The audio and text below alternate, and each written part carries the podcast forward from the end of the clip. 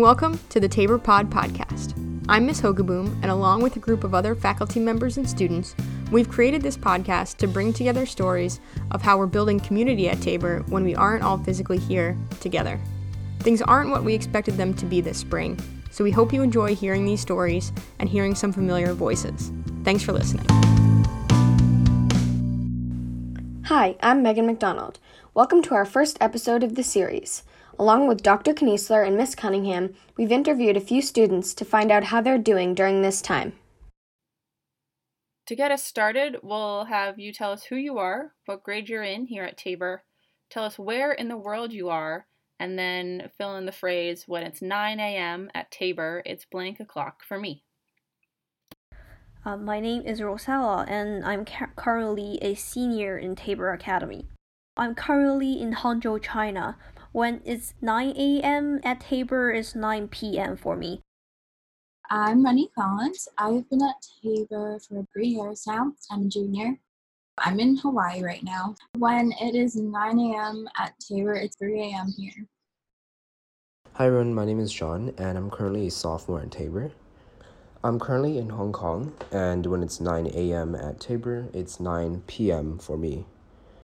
Hi, I'm Avery Rogers.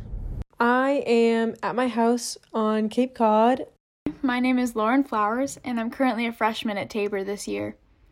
I'm a day student from Little Compton, Rhode Island, which is about 35 minutes away from campus.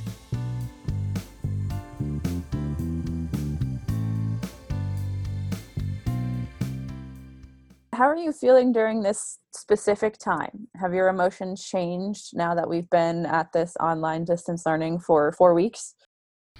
Um, I'm feeling great right now. I have to admit that I had a rather harsh start at the beginning since I spent the first two weeks in the hotel under quarantine. Um, now I'm trying my best to keep up with the academic schedule in US while forcing myself to be productive every day. I'll stay away from the distractions at home. Well, I guess in the beginning of it, I was kind of excited because I was like, yay, I don't have to go back to school. I can just stay with my family and everything. But like getting actually into it and everything, like I want to say the first two weeks of it, like when school was just getting back and everything, I was starting to feel a little bit more overwhelmed. But now I think I've gotten a hang of it. I guess more because it's been a lot easier and like I feel like that's just comes with like adjusting and everything. So yeah, I'm feeling a lot better now. But like in the beginning, it was kind of one day I would be like really happy because I wouldn't have that many classes or not too much homework. But then another day I would be like swamped with homework and have like all classes. I am feeling pretty good, a bit tired, um, because I'm sleeping during the day and waking up during the night and staying up during the night um, for school but I I think everyone everything has been the same for this for the past four weeks. This whole quarantine thing has me feeling a little overwhelmed with schoolwork. Even though I have a ton of free time, it's still hard to like manage my time and stuff without a lot going on.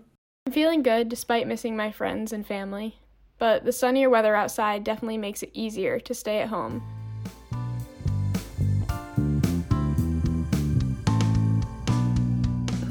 With during this time of isolation? I'm currently with my parents. I am with my family, and it's a lot of us in one house. Two cats, Rima and Lovey. My nephew Kai, who's honestly adorable. He's two. My sister Nikita. My sister Nikita's fiance. My sister Linnell. We have my mom and my dad. That's it. I'm currently living with my grandparents. I'm with all four of my family members. So my mom, my dad, uh, my twin sister, my little sister. I don't know if my cats count, but I'm with both of them too. I'm an only child, and I've been home with both my parents. I'm also home with two cats, and I can't forget the fish, Bradley, who usually lives in Spring Dorm on campus. He came home with me for March break, but now he's stuck too.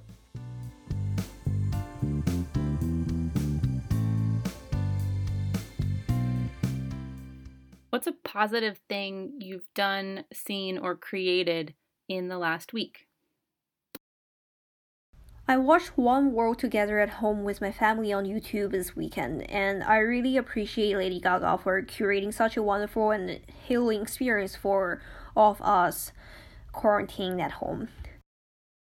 So, this past weekend was my birthday, which was really fun. So, for it, I decided to make a crepe cake, which was actually really fun. I've been also cooking for my family a lot too. I've made stir fry on the stove breakfast stand, which is French toast, dumplings. Had you done a lot of cooking um, before needing to be in isolation, or is this something you kind of picked up? Since being in quarantine, it's kind of been where I can just like focus all of my attention without having to worry about school or family like issues or anything and just like focus on making good food. A positive thing I did this weekend would be, I guess, cooking general food. Um, I also made Thai mango sticky rice, which was actually a thing I've been wanting to make for a long time. But um, I've been just getting into cooking things lately. And something positive I did was I actually just created a princess wand with my little cousin on a FaceTime call. So we just did some arts and crafts. I've been learning new soccer tricks, and that's been keeping me busy. I've also been working on a top secret Mother's Day project on my sewing machine and learning how to sew as I go. Before we hear our closing remarks from Lauren and Rosella, there's a snippet of Rennie's interview that I wanted to share. During my interview with Rennie, I asked her to talk about something positive that's keeping her moving forward and looking past this current time of isolation and quarantine. Her answer was pretty inspiring, and I thought it would be appropriate to share during this episode. It's a short departure from the current structure, but I think her words are worth keeping in mind um, as we continue moving ourselves forward day to day what has been something that keeps you moving um, forward day to day? Um, okay. I think something that has been like really on my mind and keeping me positive is like for college, I really want to go where my sister's going as well because we're trying to, okay, she's trying to go to a med school for um, like trying to go to a university with a med school and I'm just going to college. So we're trying to find a school that has like both so that way we could go to school together. And that has kept me positive through all of this because like I don't know, it's kind of how I've kept up my productivity, I guess, in a way, because um, looking forward to like being with her and like I guess figuring everything out and living with her has been really exciting for me because I don't know, she's kind of just like my best friend in the family, and I really like that. And so, for example, when I'm doing my homework or researching colleges, like I think this is all so that I can end up there with her and have a great time and just live my life. And finally, today we have some closing remarks from Lauren and Rosella. I hope everyone else is finding new things to do and staying safe and healthy, and I can't wait to see you all back on campus.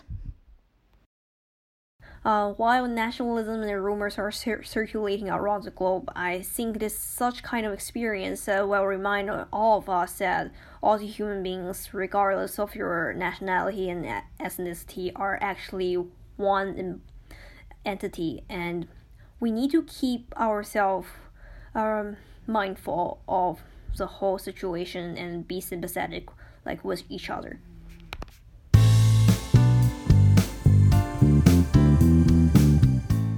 This episode was edited and produced by Dr. Kniesler, Ms. Cunningham, and Megan McDonald.